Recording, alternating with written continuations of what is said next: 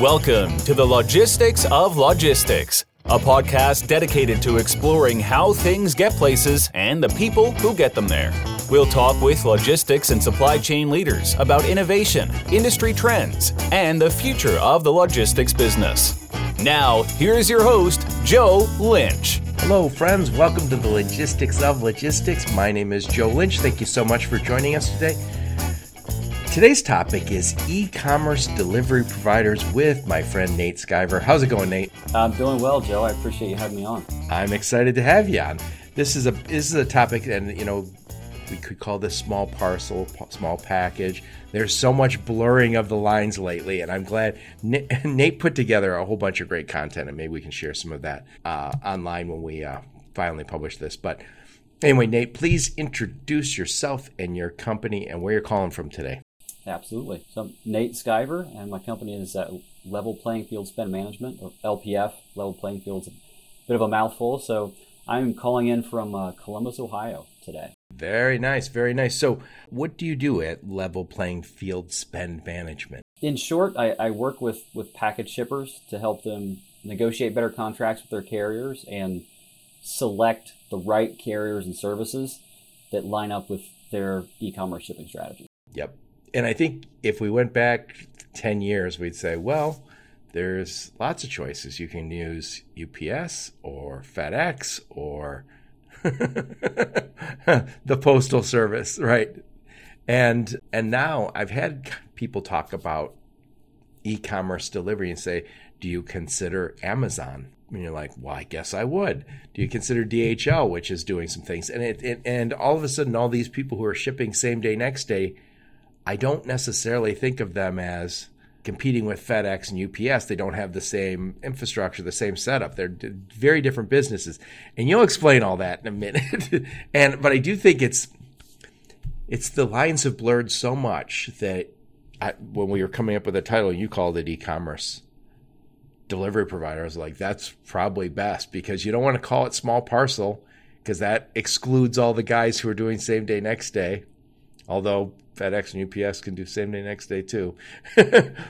but we'll get to those buckets in a minute. But first things first, Nate, tell us a little bit about you. Where'd you grow up? Where'd you go to school?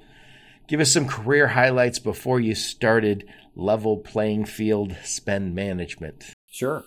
So I I grew up in in southern Ohio, so a small town, about five thousand people, and but I've been in Columbus for over 20 years. I guess technically it's been about 25 uh, went to Ohio State and you know, got a, a, degree in logistics. So that was ended up being. Oh, I didn't know they had a logistics program down there. Yes, yeah, and uh, logistics and, and, marketing was was the, the, the major. But all right, um, that was a little bit ago, and and so I, I got my degree from Ohio State and started my career actually. So in Columbus, that's been my entire career to date. So uh, started with uh, L Brands, so uh, limited brands. Yeah, that's a big. That's a Fortune 500 company, right? Yes. So uh, you know the, the two well-known brands that are still with the company, uh, Victoria's Secret and uh, Bath and Body Works. So I actually started as an operations supervisor in uh, one of the distribution centers, and uh, and so that that's where I got my start. And a lot of I guess you know Ohio State grads, and, and, if you've been in Columbus very long, at some point you work for a retailer, uh, even if you're in supply chain. Oh yeah, is it Les- Le- Leslie Wexner, the founder, yes. is I think the biggest Ohio State contributor, right? Incredibly uh, uh, large, yes, uh, donor. Uh, there's a lot of facilities, different buildings on, on campus and in around Columbus. Actually, it's it's funny. Nate, Nate and I were talking a little bit about football just before because they just had the football draft, and I'm a big Michigan fan. I went there. I'm sorry. well, not this year. This was a, a rare good year for us. But it's funny when you start talking about the school, I was like, oh, yeah, that's a college and a university. I forgot all about that. like, exactly. I just thought, just thought you played football uh, or basketball and all that. But there is a, a relatively large, uh, large school, and they've got a pretty good business school too. So I think it's one of the largest universities in the country. I think Michigan State, which is uh, uh, 45 minutes from where I'm at, and Ohio State, probably four or five hours down there. University of Michigan, where I, I went, is one of the largest, it's the largest employer in Michigan. I, I think it's a little smaller than Michigan State in terms of students, but it just tells you the size of these universities. I bet Ohio State's probably probably one of the largest employers down there. I believe so. I mean, the the, the campus and the campus area. I mean, it's like a, a small city. It's itself, a city, yeah. So it, it is. So I'll tell you, it's not easy for my Michigan Wolverines. Our, our rivals are Ohio State's, but you know, kind of the primary one. When you have a rival that's probably top two or three or four uh, over the last twenty years, and then every time we lose to them, everyone's like, "Well, they got to fire the coach," and you go, "Who are we going to get?" you can't fire somebody every season. Right? Yeah, I was like, yeah, it's it's tough. I mean, we, we kind of had a really nice run when John Cooper was down there, and I was like, yeah. And I remember my dad used to say, "There's going to be some awful payback." And uh, I'm glad he died before uh, the payback. we had a rough time with uh, the Buckeyes, but yeah, it's. I'll tell you, you get better when you have rivals like that. Michigan State's another big rival of Michigan, and they beat us this year. Super, super programs, and uh, it's it's it's tough in the Midwest. it is absolutely some good football though. So anyway, when and why did you start LPF Spend Management? So it, uh, it hasn't been too long ago. A little bit over two and a half years ago, I and I'll give you some some background here too. It, it helps, I think. But but I I had wanted to move into consulting. I'll, I'll, I'll tell you why for a really long time, and just so happens that I had an opportunity to do it. It lined up about two and a half years ago. It was uh, I'd been considering a little bit more than than just a passive thought and uh, texted someone to get his advice. And his reply was, "Well, if you really want to to consider consulting, I have your transition client lined up." Which was his his company, and so uh, he said, "But we've got to get some things figured out because you'll have to to make that decision here soon." And uh, that was in July, nineteen, and then I had made Good the time decision. to start a business.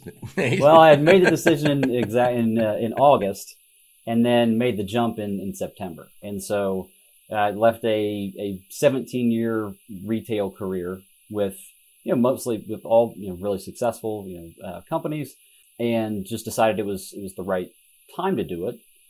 Reason that I, I became so interested in, in, we'll, we'll say parcel. Uh, so, so parcel transportation really goes back 10 years before that. And I was, uh, so I was working with a large retailer for a large retailer rather. And I had the opportunity to work on a project that was you know, essentially a parcel sourcing, parcel RFP project. And I worked alongside a third party consultant. And I got to, you know, had a front row seat to, to not just the project, but learning Yeah, everything I possibly could. Oh yeah, the process.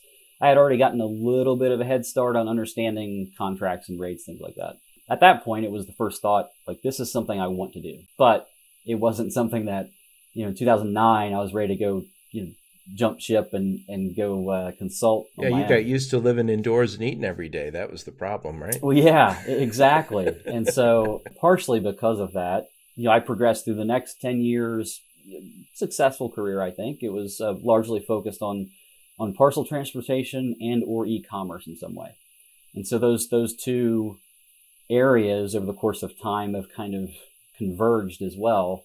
And it just all kind of came together um, you know, a little over two and a half years ago to where the, the timing was right.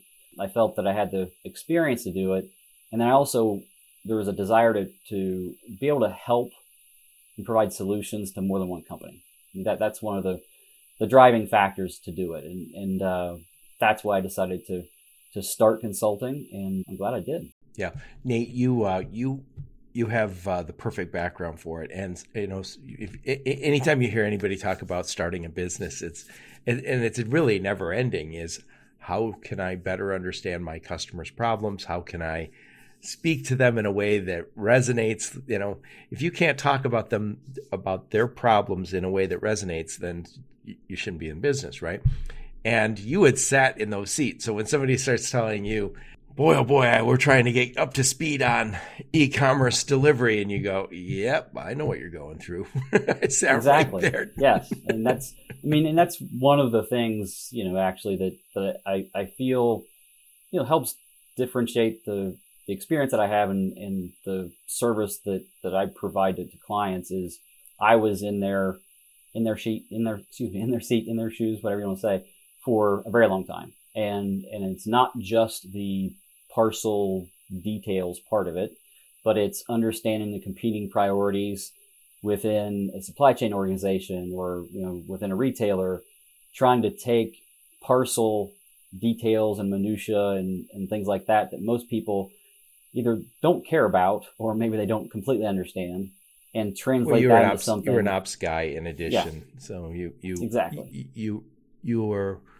responsible not only for operations but also for logistics and that spend management. So, so anyway, you mentioned ten years ago when you felt you were ready.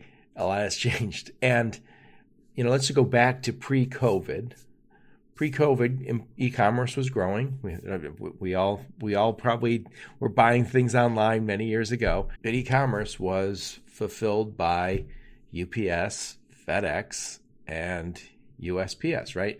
And I think if it was coming from outside the country, it might be DHL. I don't know. Yes, yeah, they the DHL. Uh based in Germany, but very prominent uh, global carrier focused on international. Mm-hmm. Yep. So that was that was the the universe of e-commerce providers. Fast forward, we went through COVID.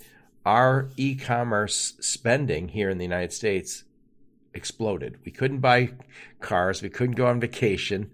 We couldn't go out to our favorite restaurants. So we all sat around and ordered stuff online, and from what I can tell, drank.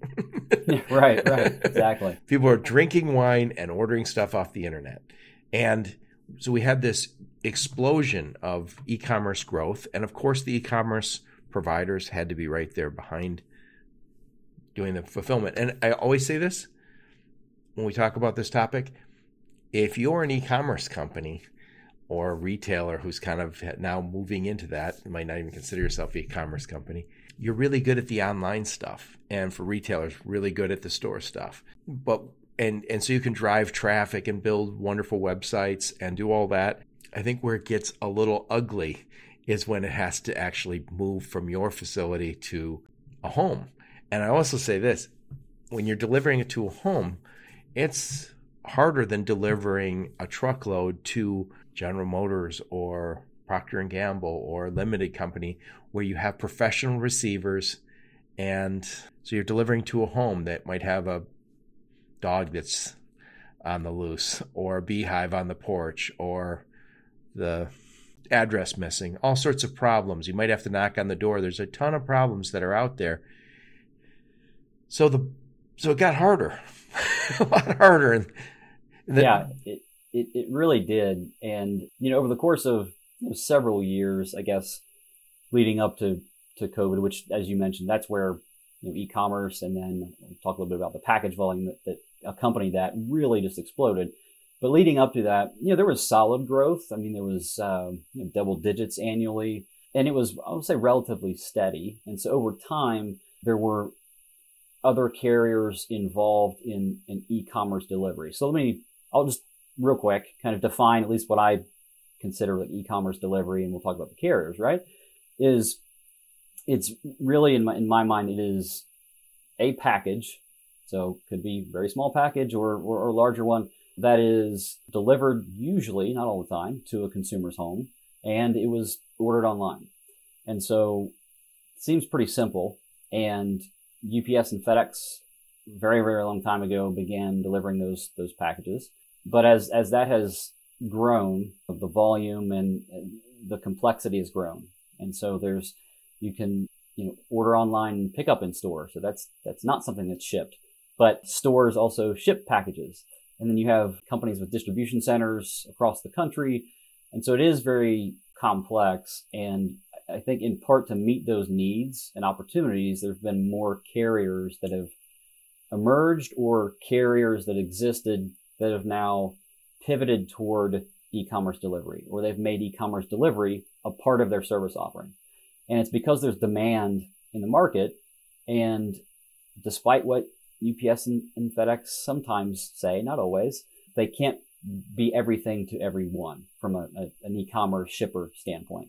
They used to to try to all the time do that. And they Right. realize Well, we that- wanted them to. We wanted well, them. yes, but they also They realized were the only game in town. We needed them to step up. quite a while ago that the you started to mention that some of the, the challenges, the delivery to a, a consumer's home is much different than a residential delivery, or excuse me, a commercial delivery or to a warehouse. right. And so the costs also are very different. And and FedEx and UPS um, realized that a while ago, and they do two things with that. They charge appropriately, or maybe not appropriately. They charge to more Like than they're cover the only costs, game in town. right? but they also uh, have been a bit selective with the volume, and that's created opportunity also in the market for others. Yep.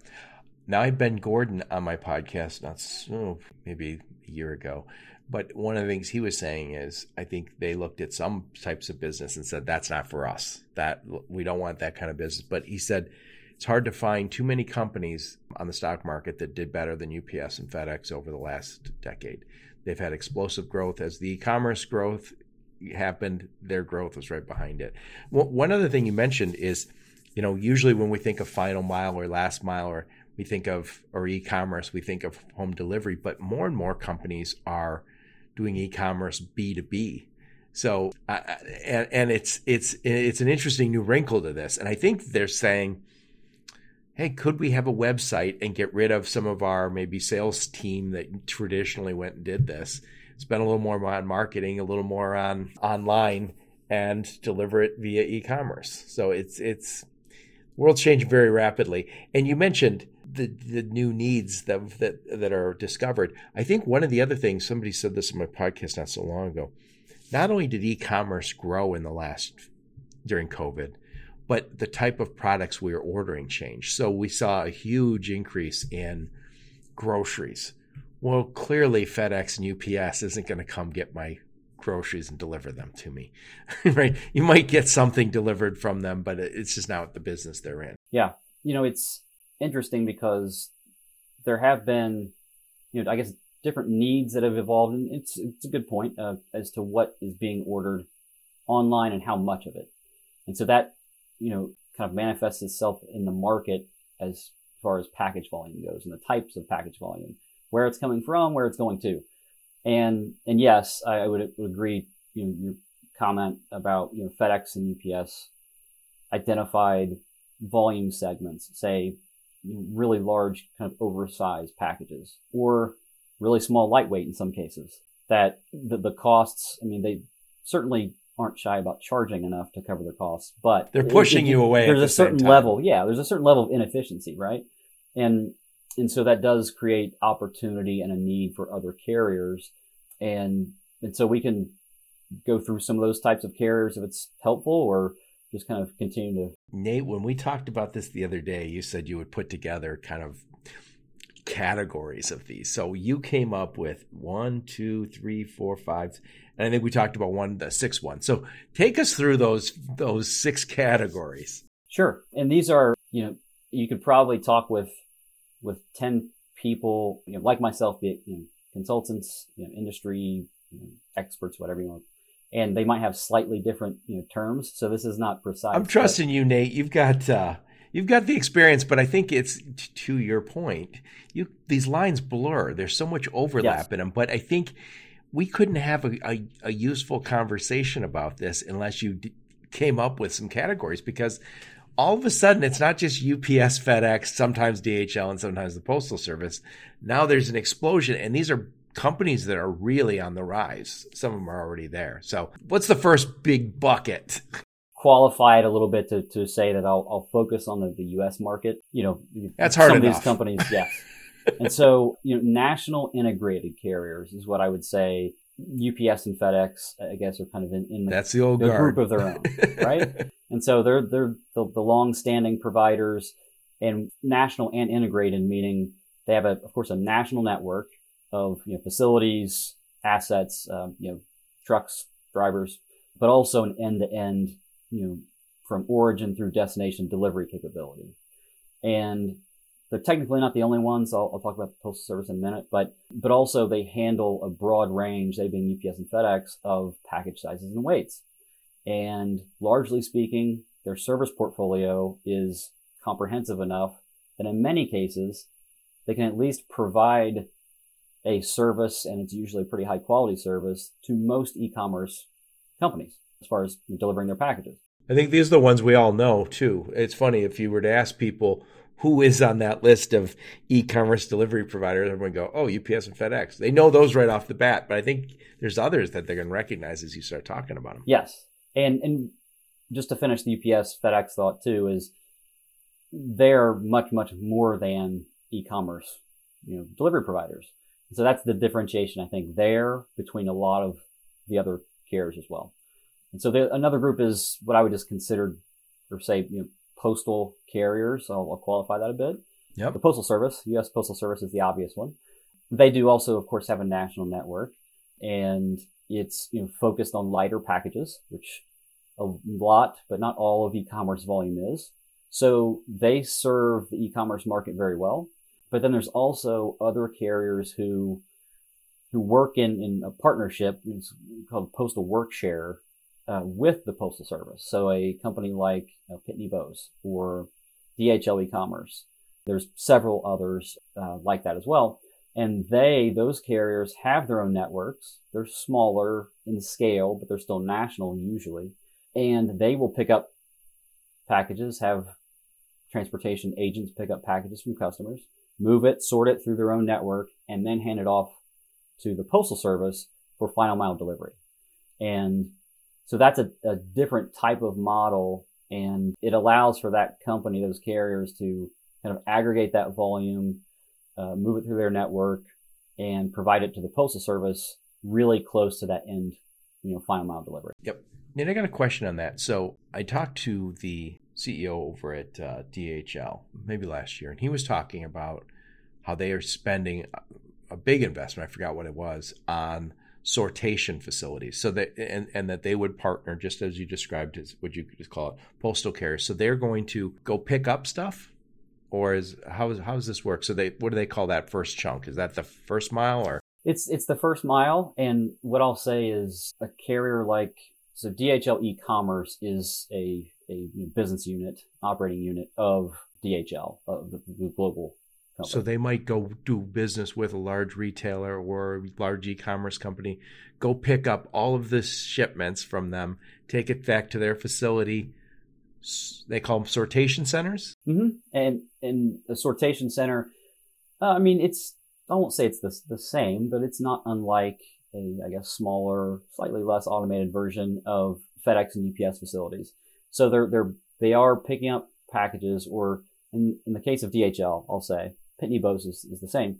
Is they also on that first mile, the origin like pickups, they will work with transportation partners. So they do have a network of, of partners.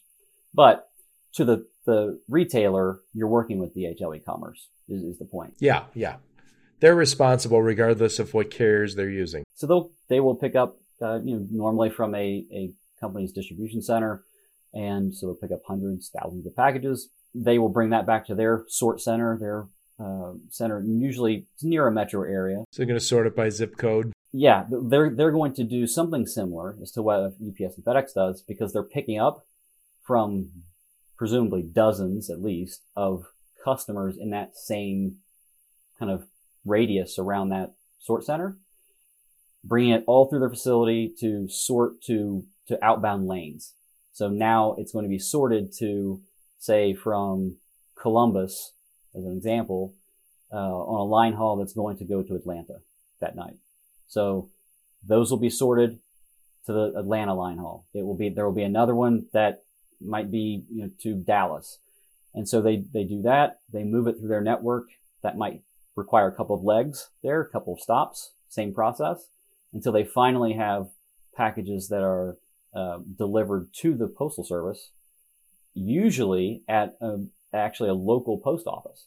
So it's usually that close to, to the customer. And that's the most expensive part is from the postal office to the home is usually the most expensive part. So what they're doing is partnering with the post office for that. And I had somebody on from Pitney Bowes before and they said what's cool about working with them is if you want to return something, you return it via USPS. So you just put it in your box to return it.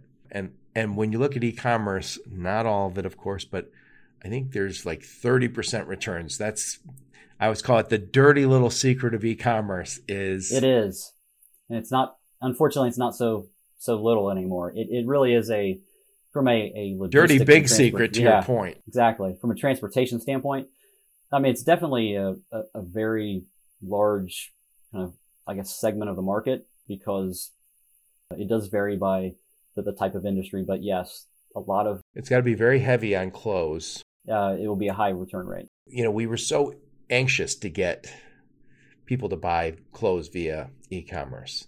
And what people do is they bracket.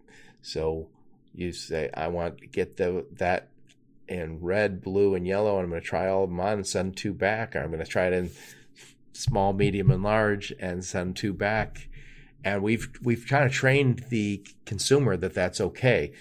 It's not okay from a cost perspective, but I think I think what we'll come back with though is we'll come at them from a sustainability perspective and say, "Hey, Nate, you don't want to do that because it's not good for the environment. It's also not good for my bottom line." Right. but we're right. going to have to retrain them, and I think we're also going to. The e-commerce community has to do a better job on helping us figure out the right size and and uh, help us out to say what would that look like on me. Yeah, that's a that's a tough that's a tough nut to crack. virtual as virtual reality. shifting, or even just the I guess a little simpler is just shifting the well somewhat the be- the cost. the behavior to then bring that volume down. So so I definitely don't have the answer to that one. But all I can tell you is is on the, the postal carrier side to finish that thought. What you mentioned about Pitney Bowes is true. DHL e-commerce does something similar. The UPS actually has a, a kind of an operating unit called Mail Innovations that does a similar thing. And it's the reverse of what I just described of the postal workshare delivery model, where a customer can actually Oh, I see return that package and take it to the post office or have their postal uh, carrier uh, pick it up at their house. And then those same carriers, DHL e-commerce, Pitney Bowes, UPS, who are delivering packages to the local post office to be delivered to customers, they can also pick up returns as well. And they will take it back through the network in a similar fashion. It's just kind of the reverse of that. Right. So, quick question. Every once in a while, I get something in the in my mail, USPS. They came from UPS or FedEx. I don't know Mhm. one or the other. So they are also doing some of this, right? Yes, and so as not to completely blur the lines, I, I didn't mention that with UPS and FedEx. I'll, I'll explain it really br- briefly though. UPS has actually two services that that operate. Uh, one operates just like I described with with Pitney Bowes and DHL e-commerce, and that's Mail Innovations. It is a separate network. It is only Mail Makes Innovations sense. packages. But UPS also, and FedEx used to do this. UPS also has a product called SurePost, and the the pickup actually is with you know UPS drivers just like ground. So usually that volume is mixed with ground packages. They will actually UPS through their network determine as it travels through the network if it is better from a cost and service perspective to deliver that on their own truck or tender it to the postal service. And so it uh, provides some flexibility there, and and it's uh, usually it's faster sometimes than just the postal work share only. FedEx used to do that, and they made the decision. They had a, a SurePost type product, but it was handled uh, externally in a different network called SmartPost, and they uh, sunsetted that project or a service a couple of years ago and formally ended it you know, early last year. And so they still call it ground economy, and it's a bit slower usually than their ground uh, home delivery product, but they used to do the same thing. Yep. So we talked about national integrated carriers. That's FedEx, UPS. We just talked about the postal carriers, and again, those are the kind of the USPS and their partners, which would be Pitney Bowes, DHL, e-commerce. So what's the next bucket of of carriers out there or providers? Yeah, uh, regional carriers, and so like it sounds like they they they cover a specific service area, some large enough to call a region of the United States, and they don't all operate in this way, but some of them operate, I'll say, similarly to UPS and FedEx, just on a much much much smaller scale. meaning they have multiple sort centers and facilities within a service area. I'll use uh, OnTrac as an example. So they service really the, the western part of the United States. And they've got several uh, sort centers within that region. And they will, again, have packages that they pick up from retail shippers. They will sort them to different lanes. The only difference, you know, is instead of having maybe 30 outbound lanes, FedEx or UPS, they might have six or seven. And so if you think about it, their, their service area is smaller, but that allows them to focus on servicing only that area. They've got lower overhead because they don't have to have the massive facilities with all the automation and they don't have as much and sometimes it's very little uh, commercial volume. So larger oversized packages sometimes or, and so they can focus on one area. And the way that shippers work with them is, you know, it, it enables either as fast as UPS and FedEx ground or, and cheaper or slightly faster and maybe, you know, similar rates. And so there's value there in being able to use those types of providers. It wouldn't be there otherwise, right? So I so you had given me a list and it's you had on there LaserShip, OnTrac, LSO. I've never heard of LSO. Who's Lone that? Star Overnight. Oh yeah, So- the Texas guys. Yes. So I was going to ask you about the big Texas company. the acronyms. Unfortunately, I see like we were talking. Some of those things I've known for a long time. I just kind of spit it out there. But Yeah, and then you had UDS. What is UDS? uh, United Delivery Systems. I don't know where they at. They focus on I'll call it just Chicagoland, but also up into you know, Milwaukee and kind of that area. Similar concept, just a smaller footprint. What about? Isn't there a company called? Oh, you, you have, and many, many more. I was just going to say there's a company called Speedy that I ran across. Yes, uh, Midwest. They they cover a, fair you know portion of the the Midwest and Upper Midwest. There's there's a lot of them. There's So uh, do they? These kind of companies turn down stuff that's outside their region, or do they, or do they have relationships with others? Good question. So it, it, I guess the answer is some of them do have relationships with others. Not all of them, I guess, offer, offer a service to say it's outside my service area, but I still want you to have a contract with me. So I'm just going to, to tender it to a partner. Some of them do that and they're, they're transparent about it. But if, if not, then This is very expensive to get into that business, so it's not. By the way, didn't LaserShip just buy somebody? Who did they buy? OnTrac. So the two of the, or arguably the two uh, most, I guess, well established regional carriers are are now part of one company. And what what regions do? They, so now is it considered a super regional, or is it just considered still regional? Depends on who you ask. I, guess, uh, and I'm I'm trying to remember. Josh Deneen with with LaserShip had a coined a, a term, and I forget what he was what he, he was calling it. But if you want to call it super regional, we, we Well, w- with LTL, we call it regional, and then for the guys who have two or more regions, we call those super regionals. okay. So the west western part of the United States OnTrac, and LaserShip really the, the eastern half of the U.S. and extends over into a portion of the Midwest. See, I keep thinking somebody, one of these, somebody's going to knit together all of those regionals to compete, and maybe, maybe they're that's already happening. I mean, uh, LaserShip bought OnTrac not so long ago. Well, that could be a, a step in that direction, but in my opinion, that's a, a very, very, very long, complex process. And so, so in the short term, I, I don't think they're doing that. I could be wrong, but at least not anytime soon. But th- there is some value, and I, I do know really not too far from now, around the middle of this year, they're supposed to have some connectivity between those two networks.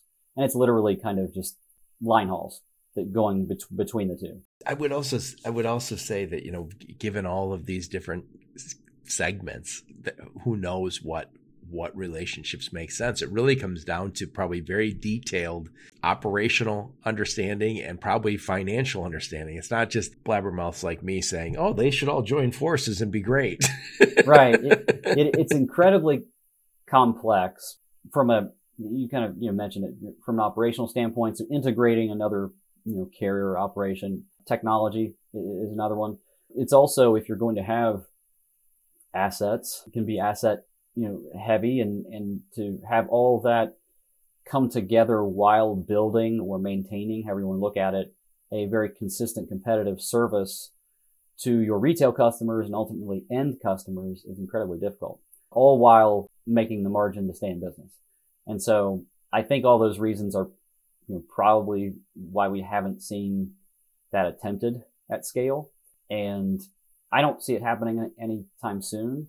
That doesn't mean Lasership and OnTrac, that combined company, they can absolutely grow and, and kind of transform their service offering and be very incredibly successful. That doesn't mean that they're the next UPS or FedEx. Yep.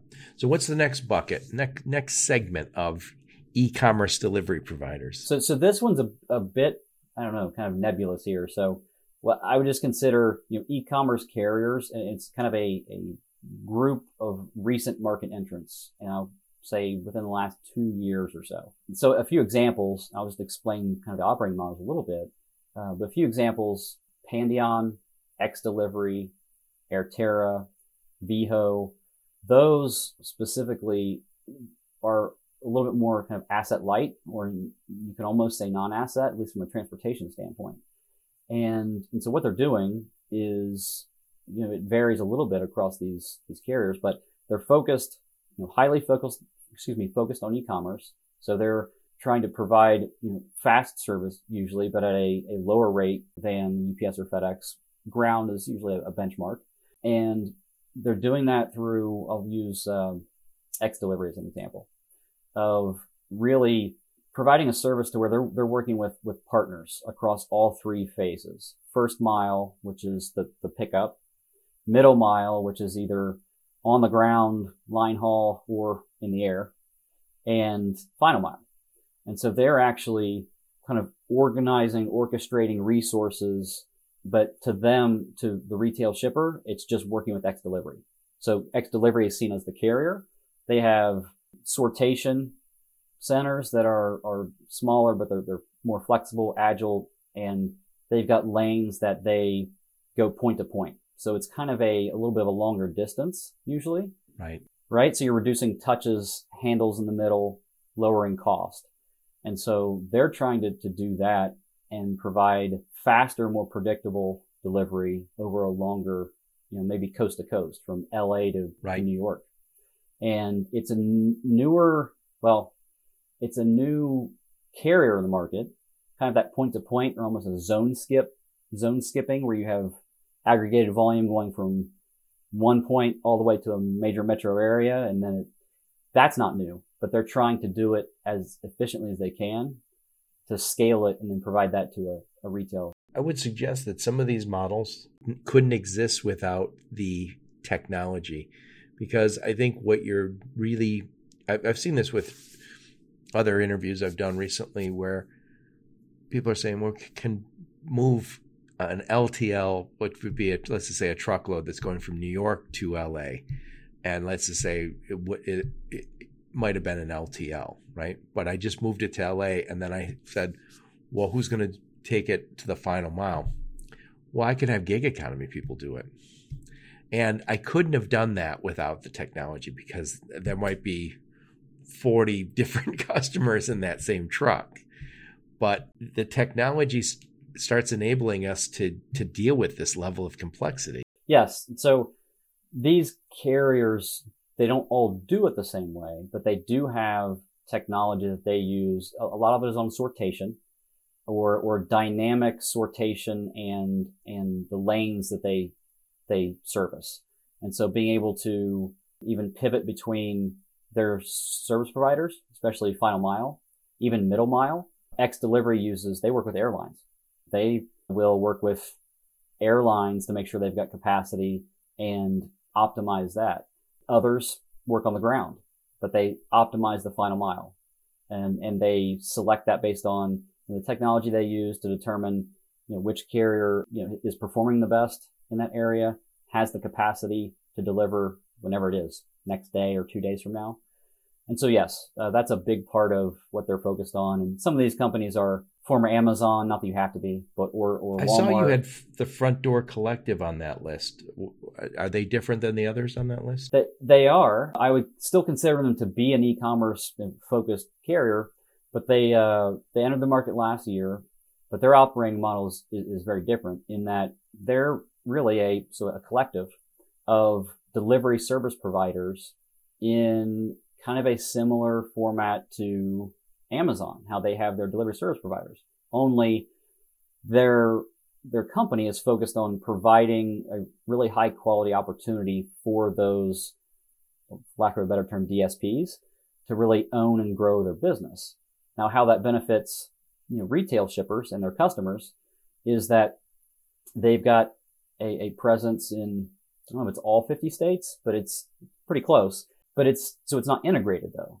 So the network, it's not like a UPS or FedEx where they'll pick up and then move it from Columbus to Dallas for the delivery. They might have a facility in Dallas and a network of, of DSPs in that area. And they are highly focused on like just rapid sortation through, you know, that facility and next day delivery. They actually may perform a little bit of uh, same day as well, but just high quality, reliable delivery using, you know, delivery service providers as that kind of core asset for delivery. Right. So you called these just e- commerce carriers, and maybe to your point, a lot of more recent market entries. You had written that down.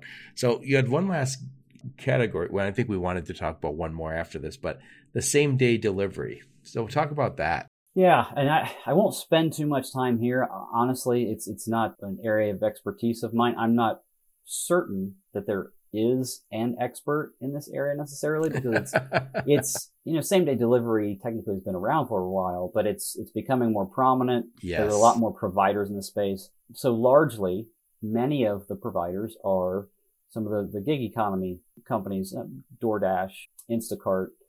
Uh, there's plenty of others, uh, Roadie, which is a, a, company of UPS. I think you have Shipt on there, which is owned by Target. Exactly. Walmart Go Local is is Walmart's version. I think Shipt well. calls those guys their uh, people who do the work for them personal shoppers, and I think I've used Shipt before, and they say we have seven hundred thousand personal shoppers. And I was thinking, what what do you think the market penetration? Less than one percent? I mean, how many people get groceries delivered? Well, it depends on. Uh, I don't know the. Let me just say, I don't know the answer but I tend to look at this, and this is maybe a, a bit of a narrow focus, but on, I guess, con, you know, tr- traditional retail or, or something that you know, involves package delivery. Instacart to a lesser extent Shipt, but you know, really focus on grocery.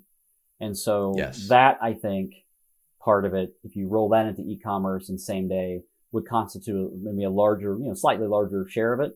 But just pure, I order something from a, a retailer, it's coming to me same day instead of having UPS deliver it to me, yes, I think that's very, very small. And so, so those carriers, um, they serve a, a, niche that is growing. A lot of these orders are delivered, you know, they're, you know, they're ordered and delivered in the same day, hence the name. And, uh, and they are often delivered from a, a store. So right. as opposed to going to the store and shopping or even ordering it and then going to store to pick it up, it's ordering it online and having it delivered to, to your right. And I think um, if you look at some companies like Target, what are they? Some like 80% of the stuff, if you would buy on Target online, you know, target.com, 80% of it's delivered from a store that's close to you.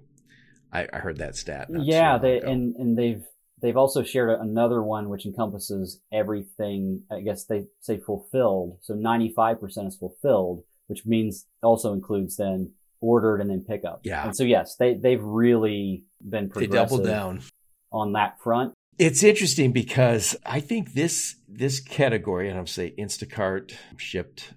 I know less about Roadie and DoorDash. One of the challenges I've heard that they're they're they work with retailers, grocery stores, and I understand that grocery stores lose money on a lot of those uh, transactions and they're also so I bought from Shipt, and I've said this before on my podcast.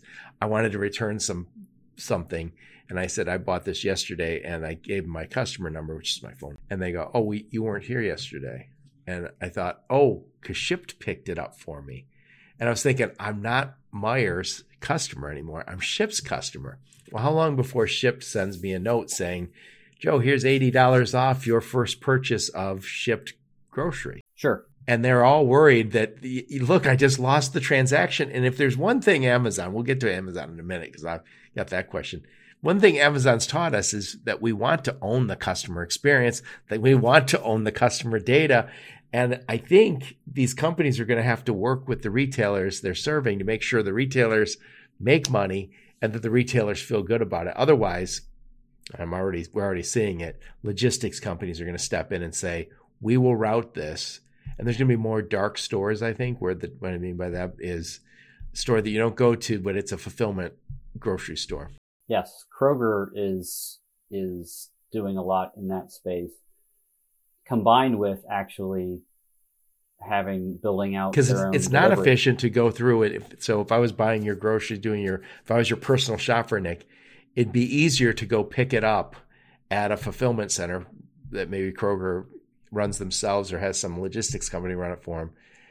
Go pick it up there as opposed to walking down the aisles with all the other people. Grocery store is not not an efficient way to fulfill. I want to say, if I'm not mistaken, that Kroger is doing that in Florida without a physical store at all. So yeah, makes not sense. just supplementing, but yeah. Nate, I say this all the time. We all like going to like farmers markets or boutiques and wandering around. That's that's a customer experience. Going to the grocery store usually isn't a customer experience, or if it is a customer experience, not one that you covet.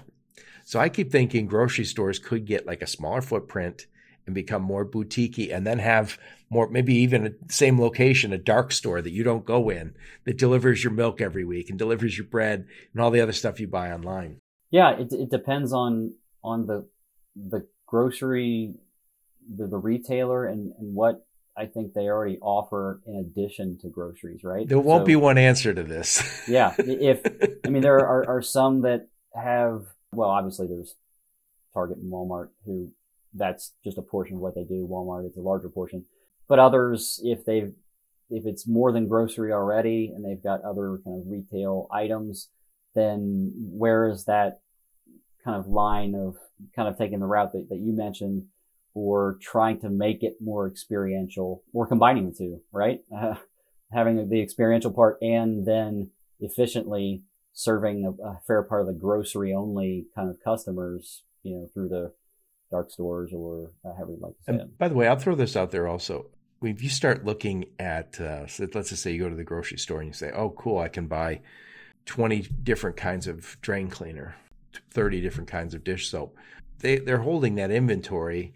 And I, I kind of look at, I've, I did some shopping at Target because by my mom's house. I was shopping for her. And I look at their, what they offer as curated.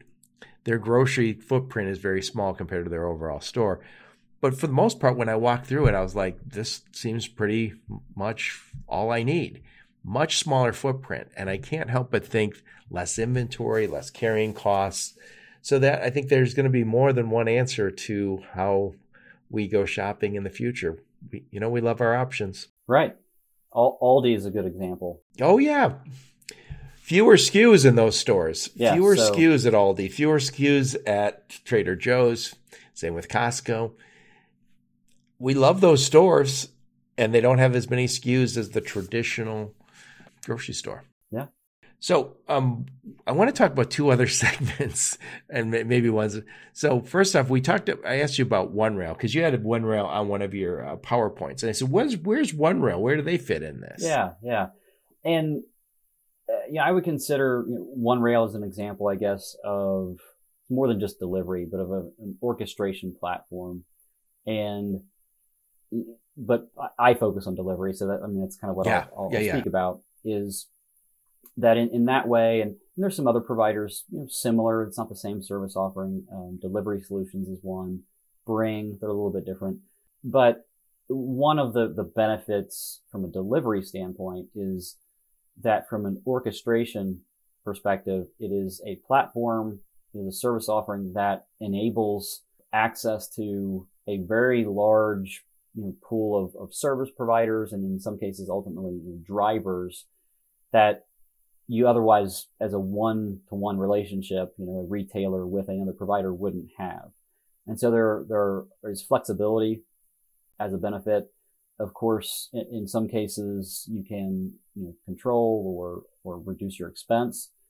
But also if, you know, like a OneRail has a, a very strong part of the process in their solution of the qualitative piece of how they measure the delivery reliability of their partners and how that's incorporated. That also then enables some influence and control over that. And um, it's an er- interesting concept to be able to to do that and influence the experience while having access to a far greater you know amount of resources. But that's part of the service offering, and it's uh, it's needed. I think if I could add something to that, and this is what I like about one what OneRail's doing is they're using the gig economy, but they're bringing kind of the operational control that I would want if I was one of their customers. Because what we're all looking for is for our, you know, when we make promises from our brand, we are looking for consistent reliability, right? We're looking for a consistent experience, consistently good experience. And the challenge sometimes with the gig economy, if you don't really do a good job of vetting and managing, is that they aren't going to necessarily bring that. And so I love that. So I, I joke about it sometimes, but I think we need companies like OneRail to bring order to the chaos of gig economy. And by the way, I'm not ripping on the gig economy. I think it's a fantastic development. It's just use it for the value it brings and supplement it with the c- customer success teams and the technology that they have. So I love that. Would you call it orchestration platform? Orchestration platform is, is probably the yeah, I like it. One of the best terms, I think. So one other category, we didn't talk about this one, and God knows we have to. Where does Amazon fit? Are they their own category? Technically, I, I guess they are. It's interesting because you know, they they deliver a a ton of packages of now a lot of them are their own, or at least through their own you know, fulfilled orders through you know fulfillment by Amazon and their own you know, their own inventory. But you know it's between five and six billion packages last year, and I'm not sure exactly where where the number landed. That's not small if if we're talking about you know 22, 23 billion in the entire market. Right. And so they're their own category. exactly. And and it's been pretty well documented and covered that 2020 and, and 2021, a lot of it's usually been focused on fulfillment, but you know, they've basically doubled their fulfillment capacity in the last two years total. And along with that has come additional delivery capacity. And now very recently, then when they reported earnings, they've overbuilt their network. Now, I don't think that was an accident necessarily, but they've got fulfillment capacity that they need to better utilize. So they play a role in the market now, primarily their own volume, but they've also just made an announcement not too long ago of offering um, buy with Prime. So it's essentially Prime benefits from a delivery fulfillment standpoint to outside merchants. So we'll see how much adoption that gets, but that's where they might be headed as a third party carrier. Yeah. And, and I think they're also opening retail locations. Um, and I think those will be used for you know, so I think Wall Street Journal had called it department stores. I think that's a little insulting to what Amazon's done. They're, you know, it's going to be a unique and really cool store. That's just what they do. But I know part of it's got to be related to return strategy. I wouldn't be surprised if some is related to their private label stuff that they're increasingly selling. And who knows, it could be somewhat uh, associated with their e-commerce. Yeah, I mean, there's been um, I mean, I guess speculation might not be the right word, but the, the question posed for a long time, at what point would Amazon, you know, offer delivery services to third party retailers beyond just kind of the, the smaller merchants that they have within their fulfillment network or, and so now would be the time. I mean, I guess because they've got you know, fulfillment capacity. To me, I'll just say that I don't think that that's a, a huge like market entrance to where they're all of a sudden, you know, delivering 3 billion packages next year for other companies. I think it takes time because the whole question is, well, when will they at scale compete with UPS and FedEx? So I think it takes time to do that. If that's what they want to do, I'm sure they will. I mean, I don't think there's too much that, that they set out to do that, that they're deterred. So we'll just see how long it takes. Well, I'll tell you, Nate, you've given a fantastic overview of this very complex industry. So I'm going to just summarize and I'm going to get your final thoughts on this. So we, we talked about seven different bucket segments. So the first is the, the, the old guard, national integrated carriers, UPS and FedEx. Postal carriers is the second big bucket, which is UPS and all their partners like Pitney Bowes, DHL uh, e-commerce. Then the regional carriers, which are similar to UPS and FedEx, it's just they don't cover the whole country, and that would be Laser LaserShip, OnTrac, Lone Star. Then this new bucket, the e-commerce carriers, that's uh, Front Door Collective is you put in there, but uh, you know though they have assets. But then there's some others without assets like Veho, AirTerra, Pandion. And then you talk about same day delivery, which is in the wild, wild west. That's uh, largely the gig economy, Shipt, Instacart, DoorDash, etc. We talked about OneRail and a few Bring being in that kind of the, uh, what do you call it, orchestration platforms.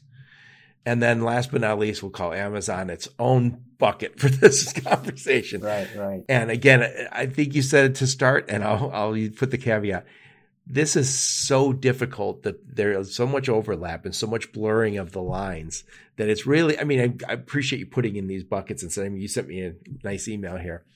Otherwise, it's really hard to talk about what's going on if you don't put it in some sort of rough order. it is. I mean, I've, I guess I've been doing this or in the, the, the parcel space for 15 years and it hasn't been nearly as complex as and things you know change really really rapidly which is good. I mean for, for me at least it keeps things uh, a lot of new things going on a lot of innovation. And then you know you need i think from a, a retailer standpoint to just take a step back and look at really what your delivery needs are what your e-commerce shipping strategy is and then determine the types of, of solutions you want to explore and pursue and then figure out which individual carriers to, to partner with. So yes, it's pretty complex. Yep. And we'll switch gears for and talk a little bit about what you're doing over at LPF, which is level playing field spend management. I'll tell you, and I'm not saying this just to be a salesman for uh, LPF here, but I get why people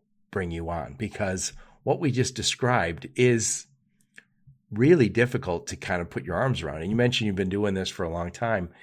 I imagine there's been more change in the last three years or maybe two years since COVID than we saw probably in the last 20 years before that. Yes, but very well stated. And, and I agree with that. And it, the complexity also has even been with the providers that have been in place for a long time, UPS and FedEx. Right. They've made it infinitely more complex from a pricing standpoint to understand rates, contracts, and then how a, a retailer's volume might impact their spend with one of those carriers. And so that's, you know, part of it I'll say is the rates and contracts. The other is the operational piece. Those two things together, that's what I work frequently with clients on. And it's, it's a process where they go through and explore, discover, assess what their current program looks like. So which carriers are they using? What is their right. speed to customer goals? Are they being met?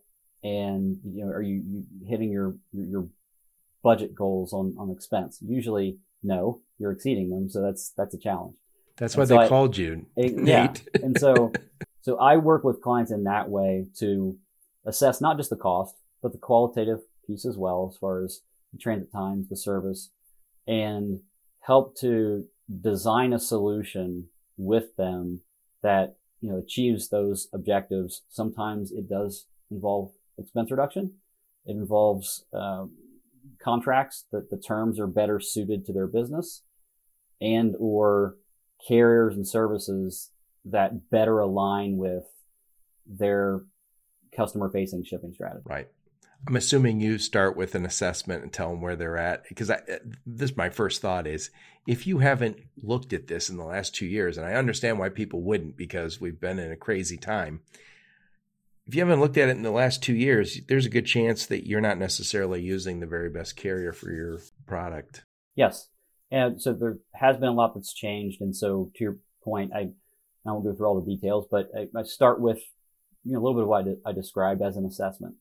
Uh, sometimes it's really detailed. Sometimes there's a client who has a good understanding, but they just need more you know specific guidance, and that's where we start. And then after that, once that assessment's done and, and we've determined here are the objectives, this is what we're going to go after. Then from there on, a lot of the kind of heavy lifting, some of the, the you know, dirty work, some of the things that you know, a lot of people don't like to do, um, that's what I'm doing. And so I am performing all the analysis and advising on the, the carrier rates and, and, contracts that are, that are proposed and advising, pro- providing options with recommendations on what solutions to, to, to, choose. What I like about services like yours is that it is um, solution agnostic. So you don't care. You know, just say, well, I'm just looking for the best solution. I don't care. Nobody's paying me. You're, I'm not getting paid by one of the providers. So, and that you're always open to the next thing, which is obvious by the by our conversation. Right. You're trying to keep your eye on what's going on. So, Nate, who's your sweet spot? Who do you work with? You know, most often it's package shippers that are what I would consider to be on the, the smaller side, at least based on my prior retail experience, because right. I work with for large companies. So companies that, that ship anywhere from maybe 200,000 packages up to three, four, five million packages a year. That sounds like a lot to me. Nate. Well, right. I mean, I, I, worked for, I didn't you know, talk about like the rest of Abercrombie and Fitch. Uh, I worked for Gap. So, so those companies ship tens of millions yeah. of packages, if not more than that. But the companies I work with, it's, it's in that range of, of package volume, spend, package spend might be anywhere from three, four million up to 20, 30 million. And that's the, the type of, of company. Also, if they're an e-commerce company, that's something that I, I've got experience in as well. Working with them, that's where I'm most efficient. I can really design, I think, specific solutions for those types of clients. And we can get through that process. It's never, it's never fast. I don't care who's doing it, but relatively efficiently to get to that result within, you know, say, uh, two, three months. And then also I, I started to actually, I'm working with some larger enterprise retailers as well, just in a little bit of a different capacity. So instead of doing all the heavy lifting, they have a team or they have another resource doing that. I'm more advising on the strategy and the, the roadmap of, of what solutions they need to be looking at. Excellent. Excellent. So, Nate, what I'm going to do is I'm going to put a link to your LinkedIn profile, link to your website, and thank you so much. This is this is a topic I've wanted to do for a long time. And again, it's, there's not very many people who have your knowledge of all these customers or uh, provider segments. It's so important to the today's economy. And again, I think we have a lot of people who uh, are using this, but how to pick the right one. It it, it really it, it has gotten too complex, too complicated in my mind to do it yourself. This is why we have specialists in this business because it is it's just yeah, it's it's a challenge. It's a lot. Absolutely. Yes. Nate, thank you so much. I appreciate you coming on. Thank you, Joe. And thank all of you for listening to my podcast. Your support's very much appreciated. Until next time, onward and upward. You've been listening to the Logistics of Logistics podcast, where we engage in conversation with experts in the logistics field. For more details, visit thelogisticsoflogistics.com or follow Joe Lynch on LinkedIn.